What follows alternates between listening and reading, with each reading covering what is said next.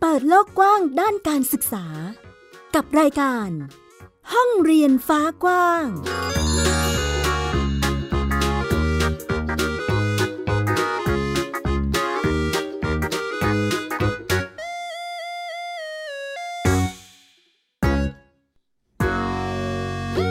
ต้อนรับสู่ห้องเรียนฟ้ากว้างกับมิวอัยดาสนศรีเช่นเคยนะคะ ที่นี่ www.thaipbspodcast.com รวมไปถึงแอปพลิเคชัน Thai PBS Podcast ค่ะ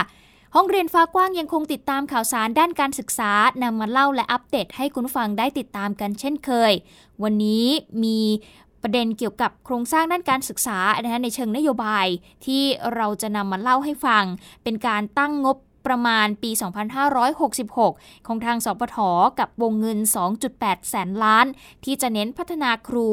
สร้างโรงเรียนที่มีคุณภาพ รวมไปถึงปรับเงินอุดหนุนรายหัวด้วย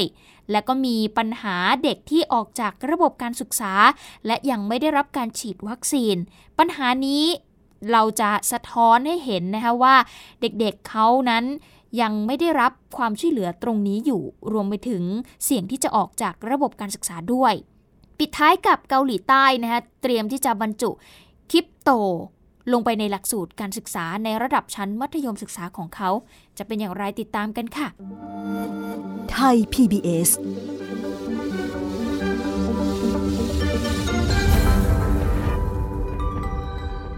เมื่อวันที่ 13 มกราคมนะคะว่าที่ร้อยตีธนุวงจินดา รองเลขาธิการคณะกรรมการการศึกษาขั้นพื้นฐาน เปิดเผยหลังจากที่มีการประชุมร่วมกับหน่วยงานในสังกัด แล้วก็หน่วยงานในกำกับของกระทรวงศึกษาธิการ เพื่อวางแผนจัดทำงบประมาณรายจ่าย ประจำปีงบประมาณ 2566 นะคะว่า ในที่ประชุมเนี่ยได้นำนโยบายของรัฐบาล แล้วก็ 12 นโยบาย 7 วาระเร่งด่วนของนางสาวตรีนุชเทียนทอง รัฐมนตรีว่าการกระทรวงศึกษาธิการ มาทบทวนเพื่อจัดทำงบประมาณ โดยรัฐมนตรีว่าการกระทรวงศึกษาธิการได้มอบแนวทางจุดเน้นการจ่ายงบประมาณ รายจ่ายประจำปี 2566 เอาไว้ดังนี้ค่ะ การจัดการศึกษาเพื่อความปลอดภัย การยกระดับคุณภาพการศึกษา การสร้างโอกาส ความเสมอภาค และความเท่าเทียมทางการศึกษาทุกช่วงวัย การส่งเสริมสนับสนุนวิชาชีพครู บุคลากรทางการศึกษา และบุคลากรสังกัด กระทรวงศึกษาธิการ การจ้างครูผู้สอน ของสำนักงานคณะกรรมการการศึกษาขั้นพื้นฐาน และสำนักงานคณะกรรมการการอาชีวศึกษา ตลอดจนงบลงทุน ค่าก่อสร้างบ้านพักครูของสพท แล้วก็ปรับอัตราเงินอุดหนุน ค่าใช้จ่ายรายหัว การจัดการศึกษาขั้นพื้นฐาน ซึ่งเป็นอัตราที่ใช้มาตั้งแต่ปี 2552 ให้สอดคล้องกับอัตราเงินเฟ้อ แล้วก็สามารถตอบโจทย์คุณภาพการศึกษาได้นะคะซึ่งว่าที่ร้อยตรีธนุเองก็บอกนะคะว่าในส่วนของสพทเนี่ยก็จะนำเอานโยบายเหล่านี้เนี่ยมาจัดตั้งงบใหม่ อย่างเช่นการจัดการศึกษาเพื่อความปลอดภัย จากเดิมที่สพทได้มีการกำหนดงบดำเนินการเอาไว้ที่ 60 ล้านบาท จะเพิ่มเป็นเงิน 100 ล้านบาท ยกระดับคุณภาพการศึกษา จัดสรรงบ สร้างโรงเรียนคุณภาพชุมชน เพื่อบริหารจัดการให้โรงเรียนขนาดเล็กมีคุณภาพ มีอาคารสถานที่ มีห้องเรียนที่มีคุณภาพ มีเทคโนโลยีที่ทันสมัย มาใช้ในการจัดการเรียนการสอน เพื่อดึงดูดโรงเรียนขนาดเล็กในพื้นที่ใกล้เคียง จัดนักเรียนมาเรียนร่วมกัน พร้อมกับจัดงบประมาณในการสร้างบ้านพักครู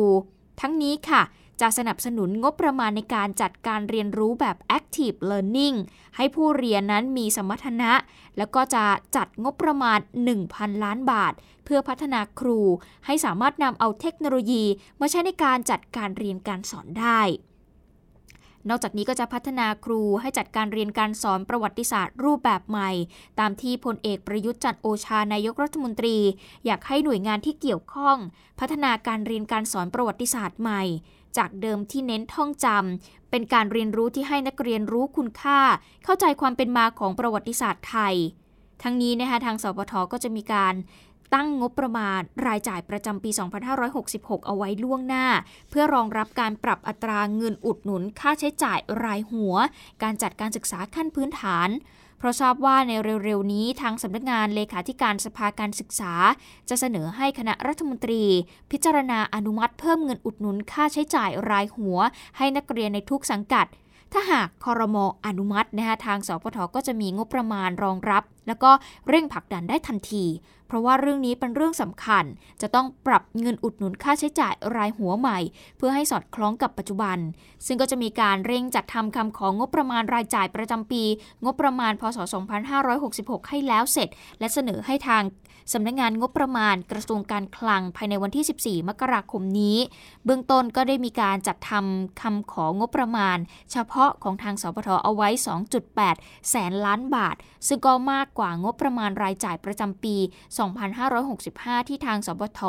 ได้รับประมาณ 2.5 แสนล้านบาทนั่นเองค่ะ ก็เป็นในเชิงนโยบายเชิงโครงสร้างนะคะสำหรับการจัดตั้งงบประมาณ ด้านการศึกษาที่นำไปพัฒนาในส่วนต่างๆนะคะ อย่างที่ได้บอกไปว่า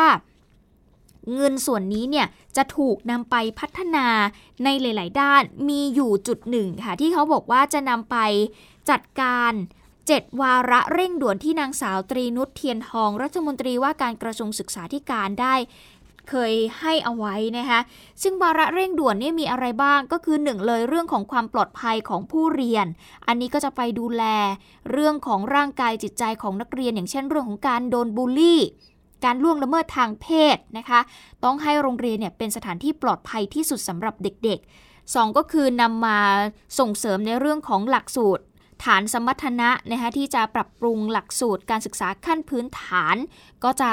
ยกระดับคุณภาพการจัดการศึกษาที่จะลดความเหลื่อมล้ำ ปฏิรูป ระบบการศึกษาให้มีประสิทธิภาพรองรับกับความหลากหลายของการจัดการศึกษาตอบโจทย์การพัฒนาของโลกอนาคต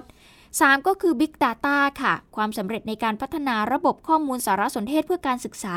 ซึ่งจะเป็นตัวชี้วัดที่สำคัญของทางกระทรวงศึกษาธิการ เพื่อให้สอดคล้องกับแผนการปฏิรูป ประเทศด้านการศึกษา ในการบริหารจัดการข้อมูลสารสนเทศเพื่อการศึกษาด้วย 4 เลยก็คือ ศูนย์ความเป็นเลิศทางอาชีวศึกษา เมื่อกลางเดือนพฤศจิกา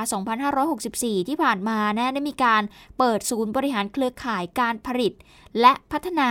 กำลังคนอาชีวศึกษาทั้ง 25 แห่ง อย่างเป็นทางการก็จะเอางบไปลงจุดนี้ด้วย 5 ก็คือพัฒนาทักษะอาชีพ การนำกรอบคุณวุฒิแห่งชาติ และกรอบคุณวุฒิอ้างอิงอาเซียน สู่การปฏิบัติเป็นการผลิตและพัฒนากำลังคน เพื่อการพัฒนาประเทศ ก็จะใช้กรอบ คุณวุฒิแห่งชาติเพื่อเชื่อมโยง ระบบการศึกษาและก็การอาชีพนะคะอีกด้านหนึ่งก็คือการศึกษาตลอดชีวิตก็จะมีการขับเคลื่อนเรื่องนี้ในระดับพื้นที่ อย่างเช่นที่จังหวัดสระแก้วนะทางสำนักงงานกศนจังหวัดสระแก้วเอง ก็จัดกิจกรรมฝึกทักษะอาชีพ เพื่อให้ประชาชนเนี่ยมีงานทำนะคะ ซึ่งเขาก็ได้รับผลกระทบจากโควิด -19 เนาะแล้วก็อันที่ 7 ก็คือ การจัดการศึกษาสำหรับผู้ที่มีความต้องการพิเศษ ก็มีการส่งเสริมในเรื่องนี้ด้วยงบประมาณเหล่านี้จะถูกเอาไปใช้ในวาระเร่งด่วนนี้ด้วยนะคะ คุณผู้ฟังอะนี่ก็เป็นในเชิงโครงสร้างที่เรานำมาเล่าให้ฟังนะคะว่า มีความคืบหน้ามีการพัฒนา ไปอย่างไรบ้าง ก็เริ่มจากการวางแผนงบประมาณก็จะทำให้เราเห็นคร่าวๆ แล้วล่ะว่า ทางกระทรวงศึกษาธิการมีแผนที่จะดำเนินการอย่างไร แต่จะทำได้หรือไม่อีกเรื่องหนึ่งนะคะไทย PBS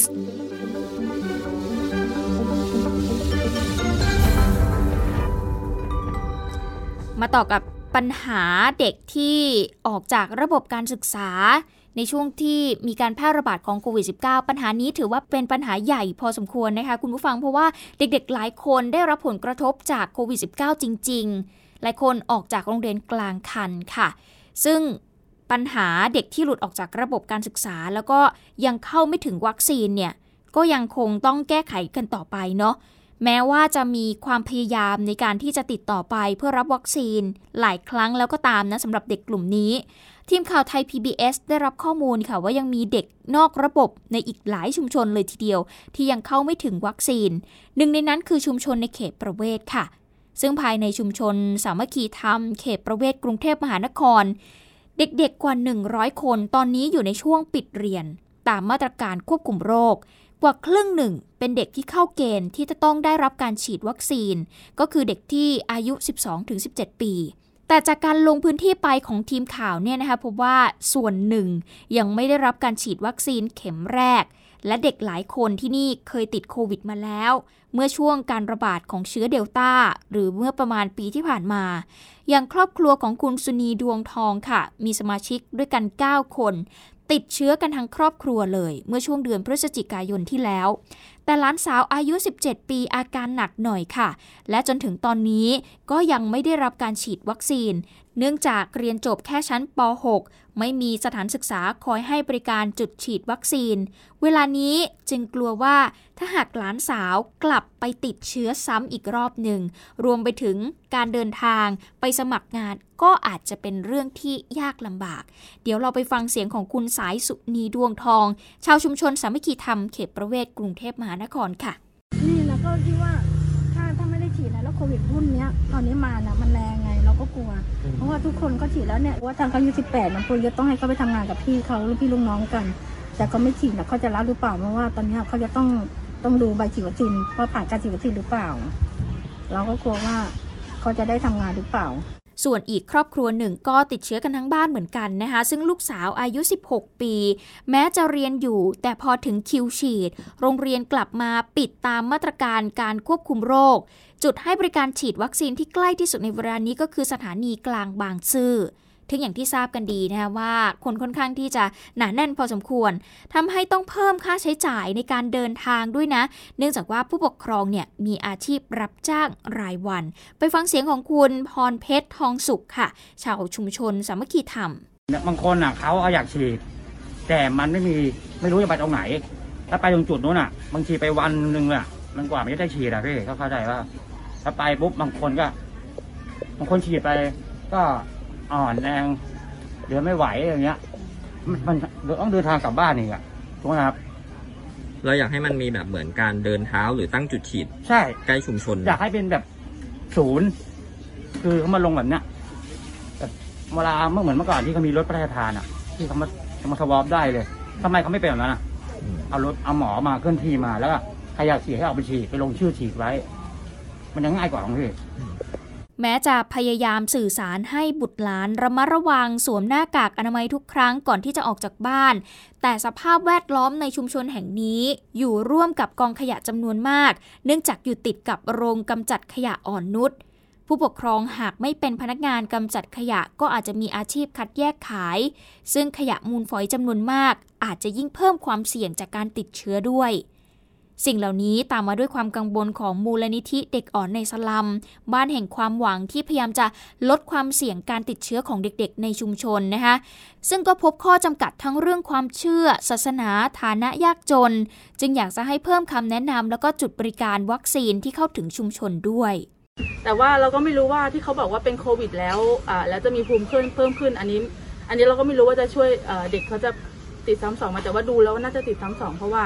หนึ่งในชุมชนไม่ได้ใส่แมสสองเด็กไม่ได้ฉีดสามผู้ปกครองเขาก็ก็ยังก็ยังเหมือนกับว่าบางคนก็ยังไม่ได้ฉีดบางคนก็ยังอ่าไม่ค่อยเขาเรียกว่าอะไรนะไม่ไม่ค่อยอดูแลบุตรหลานในเรื่องนี้ค่ะ ค่ะ อยากให้ลดลงค่ะ เพราะว่าหนึ่งเลยมันมันง่ายกับคนในชุมชนด้วยค่ะ ก็คือชุมจุดบริการสาธารณสุขอยู่ใกล้ๆชุมชน ก็คนในชุมชนสามารถเดินออกไปได้ค่ะ เดินออกไปฉีดได้เดินออกไปสอบถามหมอได้โดยตรง บางคนไม่กล้าฉีด แต่ถ้าไปถึงสถานีบางซื่อค่ะ แล้วมันเขาคิดว่าถ้าไปถึงปุ๊บแล้วถ้าไม่ได้ฉีดมันก็เสียเวลาเขาแต่ถ้าเขาอยู่ตรงนี้เขาเดินเดินไปถามหมอได้เลยถ้าเรามีอาการแบบนี้เราควรฉีดไหมอะไรอย่างเงี้ยค่ะนั่นคือเสียงของคุณพักจิราชัยมูล เจ้าหน้าที่มูลนิธิเด็กอ่อนในสลัมเขตประเวศค่ะ ซึ่งนั่นก็เป็นสิ่งที่เด็ก ครอบครัวเปราะบางกำลังเผชิญอยู่กับความเสี่ยง โดยเฉพาะการหลุดออกจากระบบการได้รับวัคซีน ซึ่งนี่ถือเป็นโจทย์ใหญ่นะคะที่หน่วยงานที่เกี่ยวข้อง ต้องเร่งสื่อสารแล้วก็ทำความเข้าใจ ในช่วงที่มีการแพร่ระบาดอยู่ในช่วงขาขึ้นแบบนี้ด้วย ข้อมูลจากมูลนิธิเด็กอ่อนในสลามเองก็พบนะคะว่าในรอบปีที่ผ่านมาเนี่ยชุมชนที่อยู่ในการดูแลอย่างเช่น ชุมชนคลองเตย ชุมชนกองขยะหนองแขม ชุมชนซอยอ่อนนุช 88 แยก 10 และชุมชนเสือใหญ่ ประชาอุทิศ พบผู้ติดเชื้อโควิด 346 คน ในจำนวนนี้เป็นเด็กอายุระหว่าง 3 เดือนถึง 5 ขวบ รวม 56 คน ซึ่งถือว่าเยอะพอสมควรเลยนะคะ เด็กแทบจะทั้งหมดเนี่ยติดเชื้อภายในครอบครัว ซึ่งณตอนนั้นเนี่ยผู้ปกครองเองก็ยังเข้าไม่ถึงวัคซีนนะคะ แต่ว่าตอนนี้ได้รับวัคซีนเกือบจะหมด และมีเพียงกลุ่มเด็กที่หลุดออกจากระบบการศึกษา ที่แม้จะมีช่องทางให้ได้ฉีด แต่ก็ยังพบว่าเข้าไม่ถึงอีกจำนวนมากค่ะ ผู้จัดการมูลนิธิเด็กอ่อนในสลัมก็เลยเรียกร้องให้ภาครัฐเนี่ยเห็นความสำคัญของกลุ่มครอบครัวเปราะบาง ในชุมชนแออัด โดยเฉพาะเด็กเยาวชน จึงจำเป็นจะต้องเร่งสื่อสารทำความเข้าใจกับผู้ปกครอง แล้วก็อำนวยความสะดวกช่องทางการเข้าถึงวัคซีนให้กับเด็ก ได้อย่างทั่วถึงเท่าเทียม เพื่อลดความเสี่ยงในการแพร่เชื้อ เพราะว่าจริง ๆ ก็เด็กที่อยู่ในระบบโรงเรียนก็จะมีนัดหมายจากโรงเรียนเราก็ดูแลเรื่องการฉีดให้ แต่จะมีเด็กบางคนที่ออกจากระบบโรงเรียน หรือไม่ได้เรียนหนังสือแล้ว อยู่ในช่วงของเด็กในวัยนี้ที่เขาจะต้องฉีด ก็อยากให้รัฐบาลสื่อสารว่าในแต่ละพื้นที่อย่างเช่นในกรทมเนี่ยค่ะในเขตไหนเราไปฉีดได้เมื่อไหร่อะไรเงี้ยค่ะพร้อมกับการที่ให้ความรู้ที่ที่ชาวบ้านเข้าถึงได้อะค่ะบางครั้งผู้ปกครองเขาเมื่อเขาไม่ไม่ได้ตระหนักเนี่ย ก็จะไม่ได้พาลูกไปฉีดวัคซีนอย่างเงี้ยค่ะ พอพูดถึงการเข้าถึงการฉีดวัคซีนของเด็กนะคะก็มีอัปเดตค่ะเรื่องวัคซีนเด็ก เพราะว่าทางสบคเองก็มีการเปิดเผยนะคะว่าจะเริ่มนำวัคซีน เพื่อฉีดให้กับเด็กๆ อายุ 5-11 ปี ภายในสิ้นเดือนนี้ แล้วก็จะเริ่มไล่ฉีดจากอายุ 11 ปี ลงไปหาอายุน้อยค่ะ ซึ่งแพทย์หญิงสุมณี วัชระศิลป์ผู้อำนวยการสำนักสื่อสารความเสี่ยง และพัฒนาพฤติกรรมสุขภาพกรมควบคุมโรคก็เปิดเผยถึงความคืบหน้า การฉีดวัคซีนให้เด็กอายุ 5-11 ปีว่า ก่อนหน้านี้คณะกรรมการอาหารและยา ได้อนุญาตให้ใช้วัคซีนไฟเซอร์ได้นะคะแต่จะแตกต่างจากวัคซีนไฟเซอร์ที่ใช้ในกลุ่มผู้ใหญ่ วัคซีนเด็กจะมีปริมาณ 10 ไมโครกรัมต่อโดสส ในขณะที่กลุ่มผู้ใหญ่จะมีปริมาณ 30 ไมโครกรัมต่อโดส ไม่สามารถนำมาแบ่งใช้ได้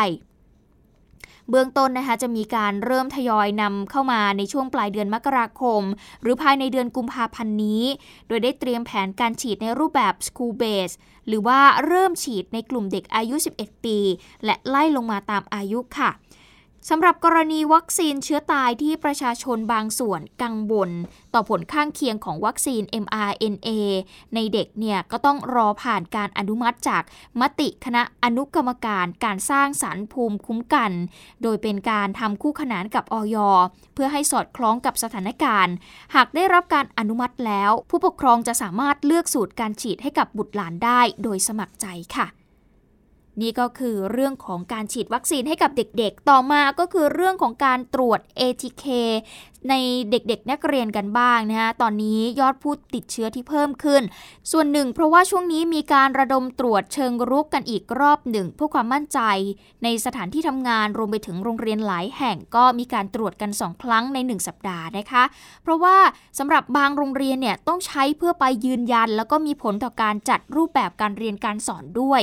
ซึ่งเมื่อปลายสัปดาห์ก่อนเนี่ยหลายโรงเรียนเองก็ยังมีการจัดการเรียนการสอนในรูปแบบออนไลน์ ก็พยายามปรับรูปแบบการเรียนมาเป็นแบบออนไซต์มากขึ้นนะคะแน่นอนว่าการจะกลับมาเรียนได้ต้องเข้มงวด มาตรการการตรวจคัดกรองเชิงลุกนี่คือเข้มข้นมากนะคะ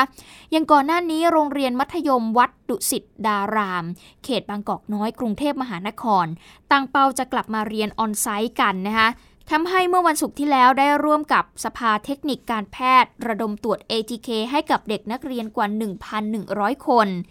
ซึ่งสิ่งนี้ช่วยสร้างความมั่นใจได้ค่ะ ที่สำคัญการตรวจยังค้นหาผู้ติดเชื้อ เพื่อคุมการแพร่ระบาดได้อย่างทันท่วงทีอีกด้วย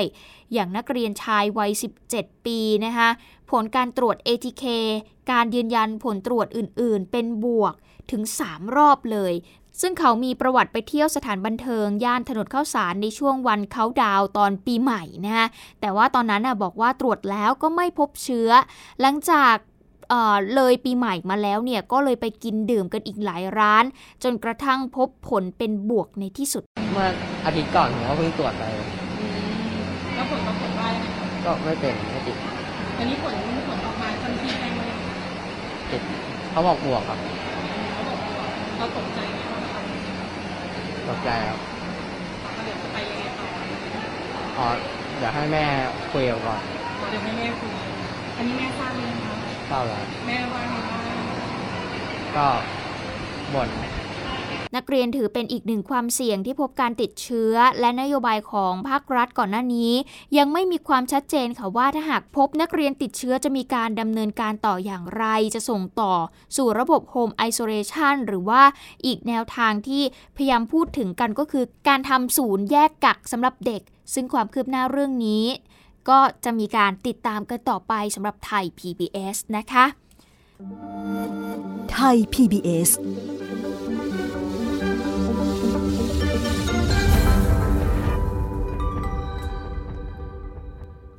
นอกจากในประเทศไทยแล้วที่ฝรั่งเศสเองก็มีความคืบหน้าเรื่องของสถานการณ์การเรียนในช่วงโควิด -19 แบบนี้เหมือนกันนะคะเพราะว่าสำนักข่าวรอยเตอร์มีการรายงานค่ะว่า ครูฝรั่งเศสได้มีการรวมตัวการประท้วงหยุดงาน เพื่อแสดงความไม่พอใจต่อรัฐบาล ที่ออกมาตรการป้องกันโควิด -19 สำหรับโรงเรียนที่สร้างความสับสน แล้วก็ไม่สามารถ ปกป้องนักเรียนและเจ้าหน้าที่จากการติดเชื้อได้อย่างเหมาะสม ซึ่งก่อนหน้านี้รัฐบาลฝรั่งเศสได้มีประกาศมาตรการตรวจหาเชื้อฉบับใหม่ ก่อนสิ้นสุดวันหยุดคริสต์มาสนะคะโดยหลังจากนั้นได้มีการเปลี่ยนมาตรการอีกสองครั้ง สร้างความลำบากต่อบรรดาครู ผู้ปกครองแล้วก็ผู้บริหารโรงเรียนอาริสเบตอันแลงโมเรโน เลขาธิการสหภาพแรงงานครูได้กล่าวนะคะว่า พวกเราเหนื่อยล้า เอื่อมละอา และโกรธจนไม่มีทางเลือกอื่น นอกจากต้องนัดประท้วงหยุดงาน เพื่อส่งสารแรงๆถึงรัฐบาล สหภาพแรงงานครูคาดว่าโรงเรียนหลายแห่งจะปิดทำการอีกนะคะ และครูจำนวนมากรวมไปถึงครูโรงเรียนประมาณกว่า 75%จะร่วมหยุดงานประท้วง 1 วัน ส่วนสหภาพอื่น ๆ ที่จะเป็นตัวแทนของผู้อำนวยการโรงเรียน ผู้ตรวจเยี่ยมการเรียนการสอนแล้วก็เจ้าหน้าที่ในโรงเรียนก็ได้ร่วมกันประท้วงในครั้งนี้ด้วย ทั้งนี้นะคะ